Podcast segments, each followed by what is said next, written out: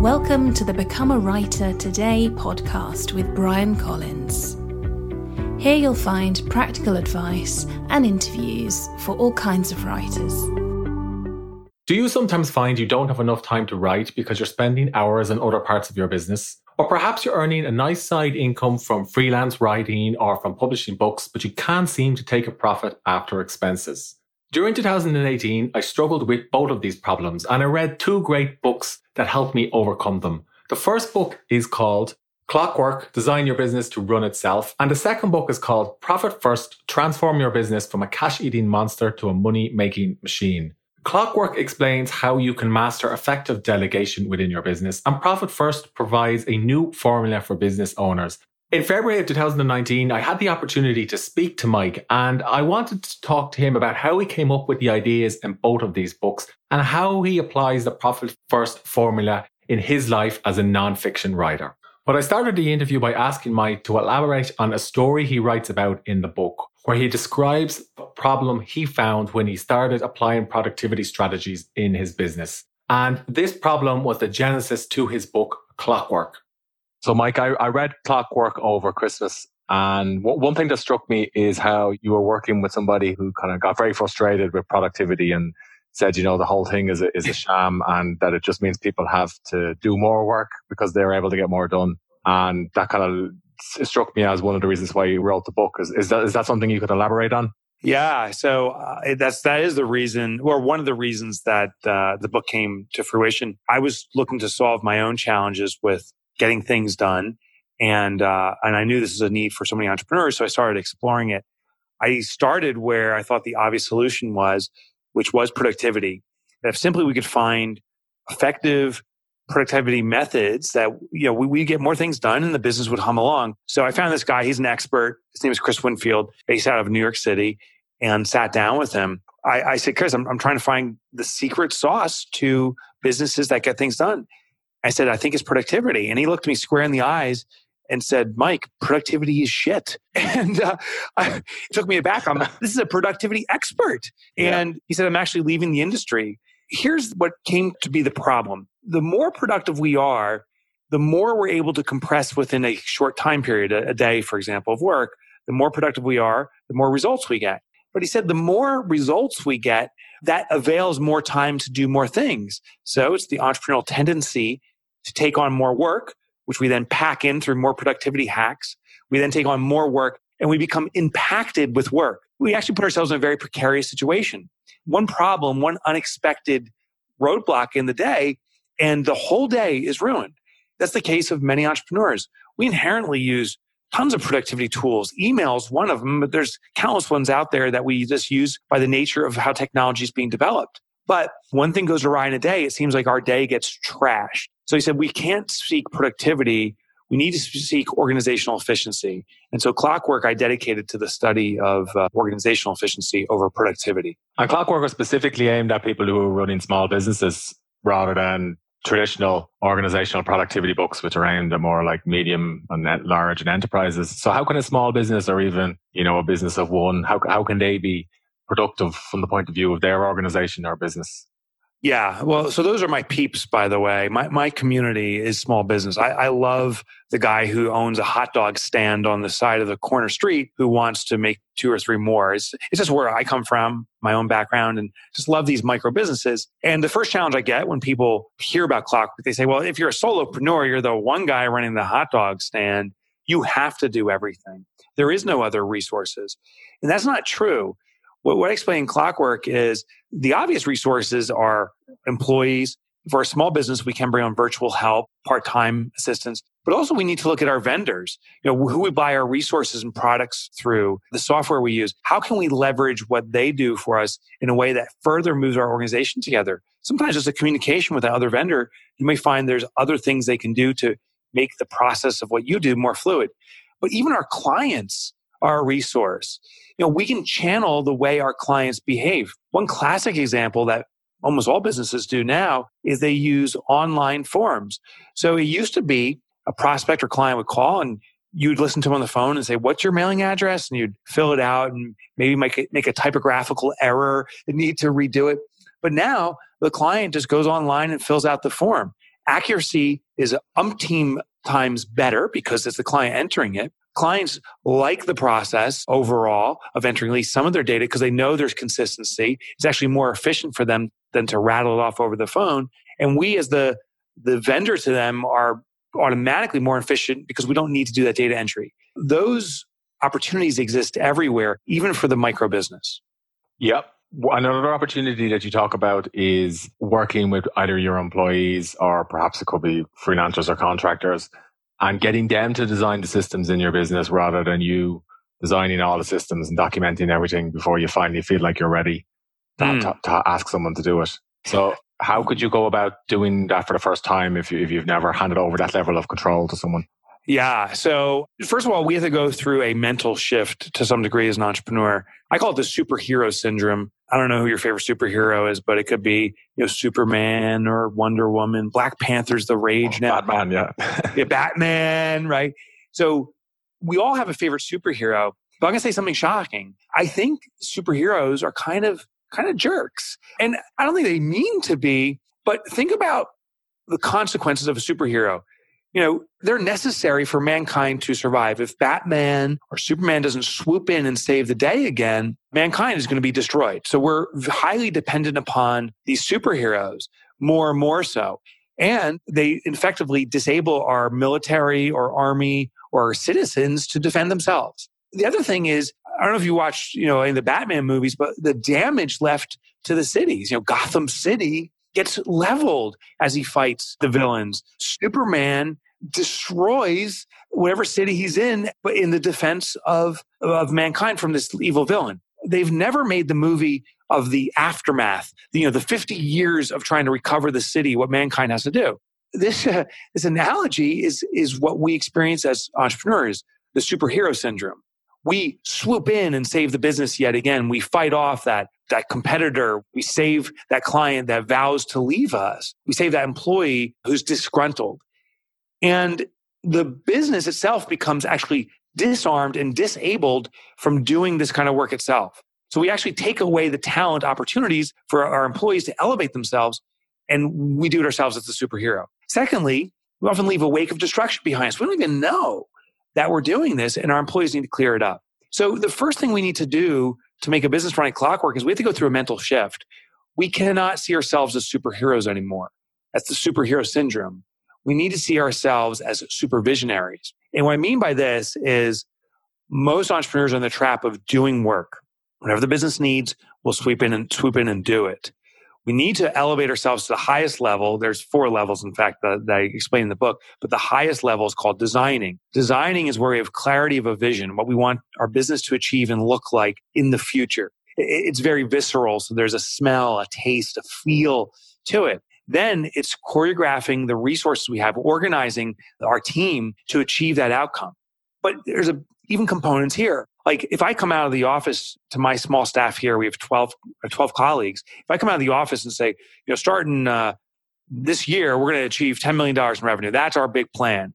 They're, they're not going to get excited by that. I'll be excited by that. I'm the guy who gets a car if we achieve a new car, if we achieve $10 million in revenue. But my colleagues, I have to align and choreograph their visions. There's a gal down the hallway. Her name's Amy. She wants a highly flexible job. That's her dream. One where when her husband, who travels a lot, returns home, that she can just cut out of work and, and be there when she arrives. And, and her kids are now in college. She wants to be very flexible. So her dream is flexibility. So we've structured her role to offer extreme flexibility. And now with the clarity of a $10 million company allowing her to grow in her position and sustain, if not even have more flexibility, that's become an inspirational source for her.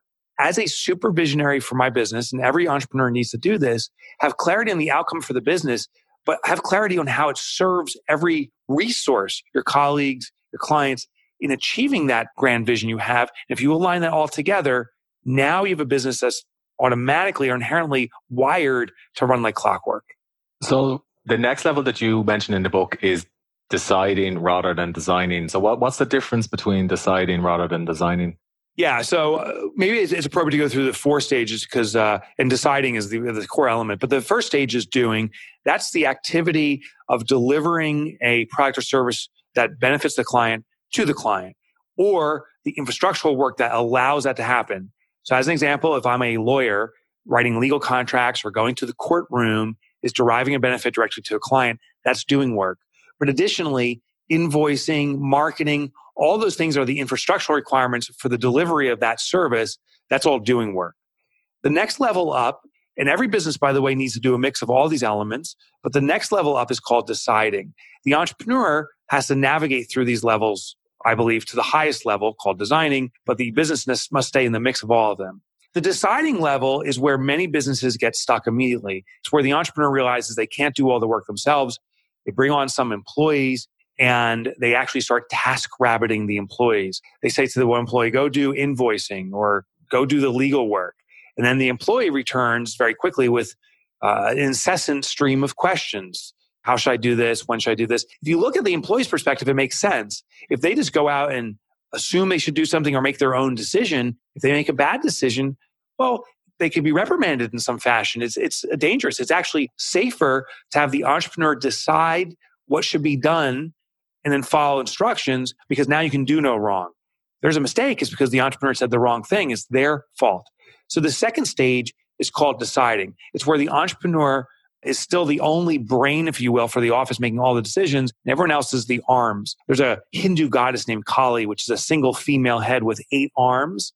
That figure is very representative of this scenario. It's not scalable. Many businesses, I know the US statistics very well. Uh, it's about 97% of small businesses never get past three employees because that's roughly where a business can no longer have a single decision maker. So most businesses actually cap out there to get through it, we move to the next level. They all start with D, by the way. The next level is called delegation. Sadly, many entrepreneurs think they are delegating work when they're actually deciding about the work.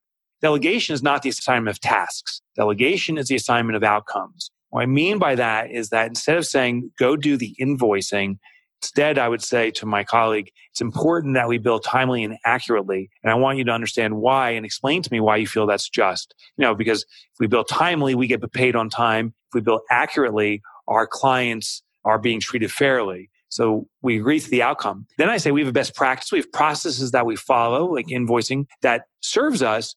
But your job is to follow this process. And if you find an opportunity for improvement, if you have a question or challenge, your job is to make a decision around that, to find and do the research yourself and then take action accordingly, not to seek me out and ask questions. Now, we as an entrepreneur need to have, be disciplined. That employee will come back to us with questions. It's because they've been trained by us to protect themselves, ask questions. So we need to resist that and say, Hey, I know you have a question. I hired you for what's on your shoulders. I want you to make a decision. That brain of yours, go make a decision and push it back upon them. I think a lot of entrepreneurs are aware of this. I don't know if we execute on it well, but there's another level that I found within the delegation phase that very few entrepreneurs know of and even fewer execute on. And what it is, is the approval of decisions. So when an employee makes a decision, we need to approve and support it. The key here is we need to approve and support all decisions, even the bad and wrong decisions. So when they make a decision that is wrong or it's going to be a problem, we say, oh, hey, listen, you've made a decision you feel is our best interest. Let's play it out. Now we can't put the business in significant jeopardy. If they say, hey, you know, for collections, why don't we start carrying around a gun? So when clients aren't paying, we just kind of show them our gun and our holster. Maybe they'll pay faster. That's not a good move. There's certain things you'd have to intervene with. But most decision making, it may be not the best decision. You know, it may hurt the business slightly. Those decisions we still need to support because the goal here is to empower the employee to make decisions. And if we start reprimanding them or correcting them, we're actually moving back to the deciding phase and taking control.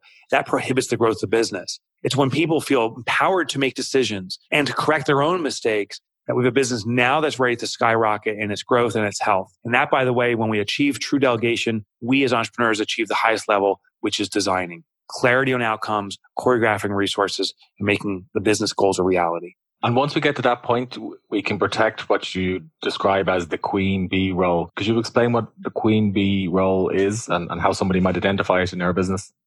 Absolutely. So I was studying business efficiency. Once I realized productivity wasn't the solution, I toured and visited uh, about 15 or 16 different types of companies to get a sense for how they achieved efficiency. These were businesses that were humming along, so to speak. And the thing was, I couldn't find a common thread.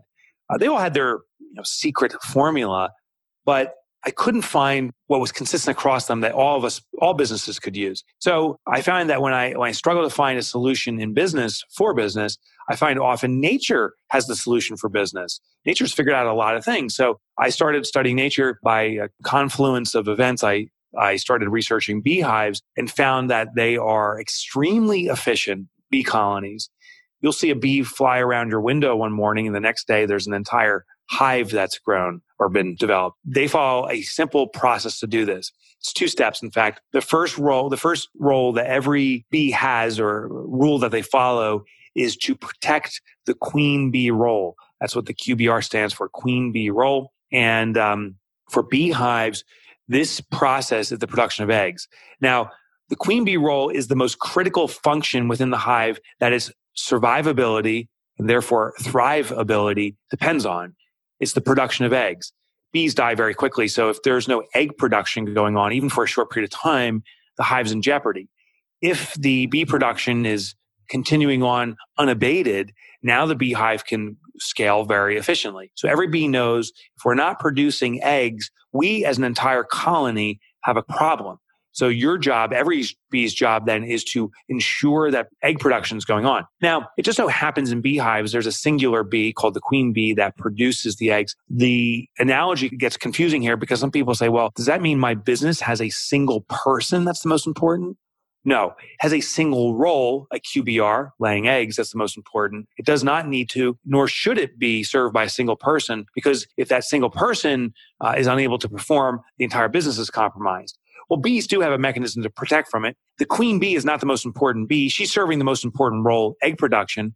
But if she fails to produce, they will, you know, very quickly remove her from the hive, aka kill her, and they'll they'll spawn another bee. There's always queen bees in queue, ready to be spawned if one queen bee is failing to produce. It's the egg production that matters the most. Then the second rule for every bee is that once egg production is humming along, no pun intended, then those bees go off and do a primary job function, collecting nectar, pollen, which is their food source, defending the hive from people walking by, threatening the hive. Well, in our business, we have the exact same thing. Every business has a singular core function that the business's success, its survivability and thrivability is depending on. That's the QBR of our organization we need to find this singular activity within our organization and make sure that's humming along, that every employee knows what that singular thing is. And if it's not happening, if it's not being produced, everyone needs to speak up or take action to make sure it's humming along again.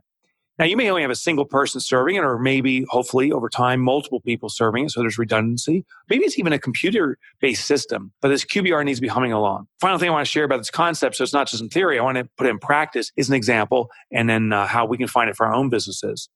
I, I think a great example I've been using recently is Federal Express or FedEx. The reason I like to use this is it's a global brand. Almost everyone knows of that brand. FedEx has a big promise. And so does every person listening to this podcast right now, everyone has big promise. The number one thing you promise through the work you do. I'm an author. So my big promise is to deliver usable and simple tools to support entrepreneurs. That's my big promise that if you read my books, I'm making tools very usable and simple that will move your business forward in some regard. That's my intention. Yeah. Then we have to look once we know what our big promise is for FedEx, by the way, it's delivering packages on time. That's their big promise. We look back and say, what is the most important activity? It's always an activity. It's a doing activity. What's the most important activity in our business that makes that promise reality? And for FedEx, delivering packages on time is a promise logistics, the movement of packages, that's the doing activity, is what delivers on that. And you know, FedEx tomorrow could say, you know what? Let's not worry about logistics anymore. Let's focus on uh, customer service. Let's have people raving about how friendly we are. You know, you accidentally call our line and uh, think you're ordering a pizza. We'll actually take care of that. We'll get a pizza delivered for you.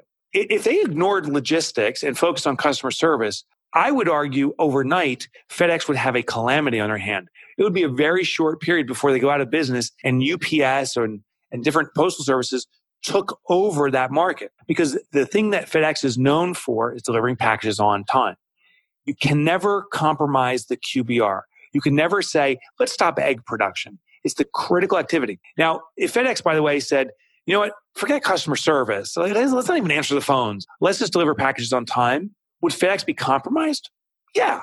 But would they go out of business? Hell no, because they are known for delivering packages on time. Some people get frustrated. I can't get through to FedEx for sure. The point here is the QBR must always be humming along, must always be protected and served. Once it is, the other elements just need to be in the ball in the ballpark. So FedEx needs to have good customer service. They don't need to be famous for it. They just need to be good at it. They need to be famous, world class at delivering packages on time. The activity is uh, the logistics. For me, I, my promise is to deliver world class books.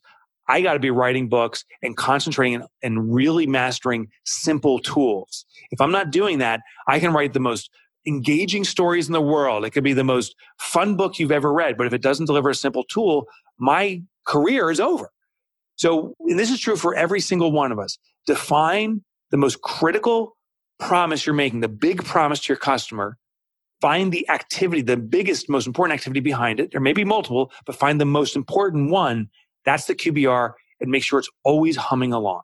And in your previous book, one of the promises that the book makes is that entrepreneurs who feel like they're cash strapped or not earning enough can take a profit from their business. Could you explain how that works? And I suppose maybe from the point of view of, let's say, an indie author who's, you know, making a side income from publishing books, how yeah. they can put profit first in their business. Yeah, yeah. So yeah, so the book is profit first, and I'll explain the, the concept first. I found that the vast majority of small businesses are struggling; they're surviving check by check. If I don't get substantial sales in this month, I'm not going to be able to cover you know, whatever it is, payroll or rent of my space, or if I'm a solopreneur, I may not even be able to pay myself. And so the vast majority of entrepreneurs globally are struggling with this. And at first I thought, how can that be? Because that means all of us can figure out millions of different elements of business. We can attract prospects. Uh, we can deliver our services. We can market ourselves. We can have customers raving about the experience with us. We can collect money. Like we can do all these things, but we can't, can't keep profit. Is there a piece of our brain that is missing the profit piece? And that's when I had the aha moment. I noticed that the foundational formula for profitability is flawed. It says sales minus expense equals profit, which means profit comes last. And when something comes last, it is human nature to say it's insignificant. Like I would never say, oh, I'm going to start putting my health last. That means it's insignificant. You know, I'm going to start exercising. The last thing I do of every day is I'm going to exercise. The chances of me pulling that off are, are much more remote. Uh, if you want to exercise for the vast majority of us, it needs to be the first thing because that's where discipline comes about. You know, if we, we really care about our health, we'll say we put our health first, our family first. Something yeah. significant, we put it first. So I flipped the formula. It's sales minus profit equals expenses. What I mean by this is every transaction we have in our business, we immediately take a predetermined percentage of money, profit, allocate and hide it away. So when money comes into your business, you immediately take a predetermined percentage. You know, I'm an author. I make my income through royalties, the, the selling of books and the ongoing sales of books. But this volatile doesn't mean every quarter or six months is how my publisher does it, that a, the same size check will come in. But what I do is every time a transaction or sales come in, I take a percentage of that, hide it into profit, then see what's left over. And I need to continue to run my business off that remainder. What happens is it forces me to think innovatively. In, in the past, that whole royalty check would come in and say, okay, I have X number of dollars to support my business. And I would spend it all away uh, in marketing and hiring a support team to help me writing my book. Now, by taking my profit first and other components first too, I take profit, I take my compensation first, I make sure my taxes are reserved. I do those elements first.